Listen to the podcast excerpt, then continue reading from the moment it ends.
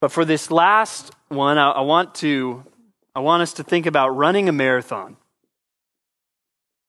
And I want to share with you a phrase that's kind of uh, for those that really helped to start the church and have been involved since the beginning. Uh, th- this kind of became a mantra almost um, for us. But I hope after this, I, I hope that you leave here excited, and I hope that you know even this time has a real effect on our church. I mean, nothing in this world uh, outside of I mean my home and my, my family makes would make me happier than uh, seeing a healthy church. The Ephesians 4 picture. Every part of the body is doing it, and the whole church is, is, growing, right? I mean, for me, it's like my home family and my church family. That's, that's what I care about in this world. And if I see those things thriving, well, then I'm a happy man, right? And, and that's what I want to, to see, right? But a couple things I don't want to see is you leaving here on fire and you text all of your friends today and you get coffee with all of them uh, over the next two weeks. You're texting people every day. You shoot out of here like a cannonball, but two weeks from now, a month from now, you look around and you're kind of doing the same thing you did before you came to this class. And that's why I would encourage you this is a sprint. This is not a sprint, this is a marathon, right? This is a long race. I mean, the Bible even loves the, the imagery of sowing and reaping, right? You go out of here for a week, guns blazing, you're like, it's been a whole week and I don't know if my friends are any more like Christ since I took that class, right? Well, no, it's sowing and reaping. And guess what's in the middle of sowing and reaping? Waiting, right? It's something that takes time. So, what you want to do is, yes, develop new habits, maybe based on what you've learned here, but go and give them time, right? And go do those things over time. And again, and the other thing I really don't want to see from this is you leaving here on a pedestal and you thinking, I am now the spiritual authority to which other people should flock to for counsel and advice. I am now the oracle of Compass Bible Church, and I am open for business, right? Come and see me, or like uh, that character in Peanuts, right? The doctor is in, right? Uh, five cents. Uh, no, that, that's not what I'm trying to do here. We're all needy. Every single one of us in this room needs to grow as a Christian. Every single one of us. And we need each other. And so we all need to be open to not just leading, but being led by others. And so, what does this look like over the long run? I want to share with you the three words that, again, kind of became a mantra for us. If you, you might even see it framed in people's houses in our church. But it comes back to these three things prayer, patience, persistence. Leave here today prayer, patience, persistence. Prayer, patience, persistence. Let's uh, just talk about each of these uh, briefly. Let's think about prayer and just be reminded what we are trying to do is humanly impossible. If the Lord is not on our side, we will fail. But we can have confidence that He is on our side.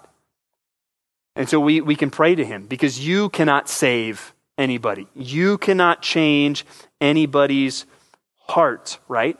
I mean, if you're really dealing with somebody that's not saved, can you cause them? Can you snap your fingers and make them be born again? No. If you're dealing with somebody that's sluggish in their faith, can you change them? Can you change their heart? No. And so we need to, to pray. Again, we'll get to the persistence. That doesn't mean, oh, well, I just pray and I don't know, nothing I can do. No, we, we, we're persistent in what we're doing, but we need to pray. Trying to fight for change or growth in other people without prayer is like trying to fight brain cancer with a bottle of aspirin, right?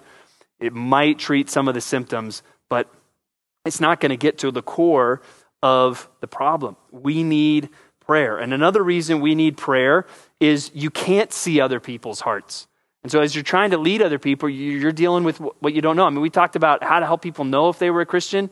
If I could have one spiritual superpower, it would be if I could just see like a little thought bubble above everybody's head with like a green check or a red X so I could know if they were really saved or not, would really help me out, right?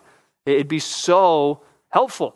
Uh, but I'm not going to get that. And guess what? You're not either. right? It's not going to happen. So we're dealing with things that, that we don't know. Is this person saved or not? Well, what are they really thinking? What's really going on in our heart? I don't know, but I know who does, and I can talk to him. And that's where that encouraging picture of Romans 8, where we don't know what to pray for, but the Spirit prays with us. And the one who knows the mind of the Spirit, right? Uh, the Spirit, He prays for us, uh, with us, according to the will of God, because right? He knows what the will of God is. So, one thing I really want to encourage you with this is to constantly be praying for other people. And don't give up praying on or praying for other people. Let that be a clear increase in your life from this. There's no way you will be able to lead people well if you're not praying for them. So that's the first thing. The next thing is patience. Patience. Again, this gets, gets us back to sowing and reaping change. I mean, sometimes you will, you know, first time you've ever met somebody, and they'll be like, What must I do to be saved? And you will give them the gospel, and boom, that will happen. And praise God, that does happen. But that's, I would say, generally the, the exception, right? Lots of times it's, it's effort, it's time, it's investment, right?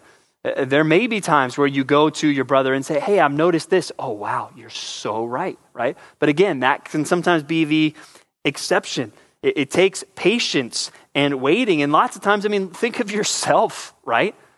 Change lots of times happens slowly. Growth happens slowly over time, right? Praise God when it happens and then there's a growth spurt. Awesome. But lots of times it, it happens over a long time. And that's where we come back to that idea of long suffering, right? Get ready for that.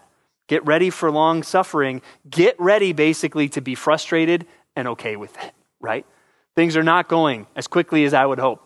Okay, I'm fine with that. That's, that's actually what I'm expecting. I'm expecting this to be a long slog, right? We don't want to have a mindset of excessively, hey, shape up or ship out, right? You're in my life group, right?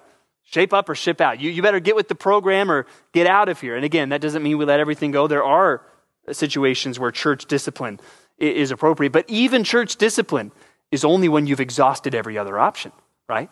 We, we want to be patient Remember God's patience with you. Once upon a time, you were not saved. How in the world did God not strike you down in your sin? Why didn't you die before you knew Christ? Because God was patient with you. What about since you've been saved? Well, yeah, you could have grown faster. There's still things you struggled with after you knew better, right? But God has been patient with you.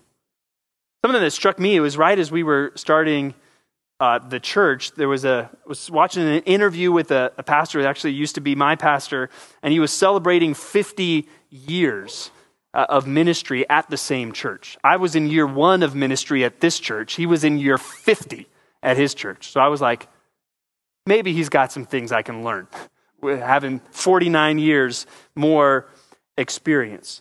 And, and he used to be my pastor, and uh, he said something that really surprised me because he talked about how in his first year there was serious problems at his church.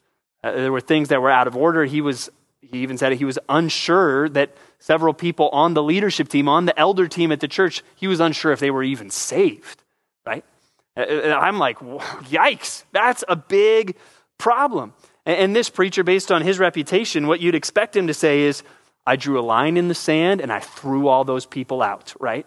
You're either with me or you're against me. But that's not what he said. He was like, So I just went in there and I was patient and I just kept preaching the Bible and I let the Bible do its work. And I was like, That's not what I was expecting you to say. And then he said this He said, Everyone is where they are because they were led there by someone they know and trust, right? That's a good thing to remember as you're dealing with other people. Hey, they said something in my life group that's kind of wacky. Well, you might think that, and that might be worth addressing, but they were led there by someone that they trust. And that's why they think that. And they might not trust you yet, right? And it might take time to build that trust. It might take time to help them see. But we have to be sensitive to that. Again, sowing and reaping. And there's going to be some crops that disappoint you. Uh, there's going to be some crops that you know don't don't seem like they they work out. But be patient, right? Be patient. Give it time and, and let God do the work and be gracious towards other people. But that's where it's not, this is another essential, you, you kind of need all three of these things. Uh, finally, you need persistence. You need persistence. You do have to keep keep going. It might take time to win over the trust of that person, to address a, a theological issue or a character issue that you see in their life. And it might take longer than you, you think it's going to take, but don't give up. Keep, keep going. Keep sowing uh, the seed, right? And, and you'll get people that really seem to track with you. Great. Run with those people, right? Find those that are faithful, those that are eager. Run with them. And that can be great. But what about those that, don't, that aren't uh, as responsive? Well, don't, don't make that all of your focus. Don't make them your personal crusade, but don't give up on them, right? Keep praying. Keep taking advantage of opportunities. Keep inviting. Let's go back to uh, those that we talked about where, hey, you're, you're unsure if they're saved and you've had some conversations and it's hard to connect and you're not, you don't feel like you're getting anywhere. Well, or maybe even you get some pushback from them, right? Well, then maybe you do take a step back, but don't give up, right? Keep looking for that next open door. Keep waiting for, for God to provide another opportunity for, for conversation and, and keep, uh, keep going, right? The, the, the, person that, you know, maybe you did share something, hey, I'm seeing this, and, and they didn't quite get it or they didn't respond great. Well, keep going. Keep praying for them. Don't give up on them. And as opportunities arise, hey, have another conversation. Keep doing the right things. I mean, the next things we talked about hey, invest in relationships, share your meals, share your home, and keep doing it, right? Hey, have spiritual conversations and keep doing it. Encourage one another every day and keep doing it. Be persistent. So as you leave here today, this isn't some magical time. You're not some now very different people than you were uh, just last night when you showed up here, but hopefully we've seen some practical things. We, we've been encouraged with some things. Now go and let's realize hey, we're leaving here and it's a long road ahead. So prayer, patience, persistence. And when in doubt, prayer, patience, persistence. It applies at your homes, it applies at your work, it applies in your evangelistic opportunities, it applies in church, it applies in leadership. Prayer, patience, persistence. All right? So let me pray for us. And if you need to, you can get out of here a few minutes early. If you've got questions, I'll be up here and we can chat a little bit more. But let's let's pray together. God, again, I, I just pray that the time that we've spent last night and this morning, God, I, I pray that it would not be a waste.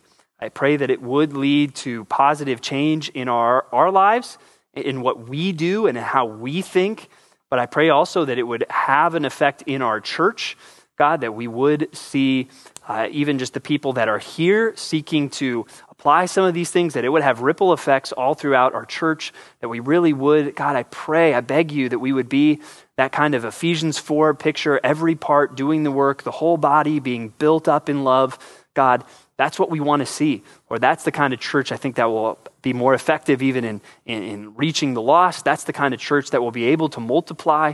God, uh, that's really what we want to see here um, in this church, God. So we, we lift this up to you. We ask that you would use this time for your glory, and it's in your name and for your name's sake that we pray. Amen.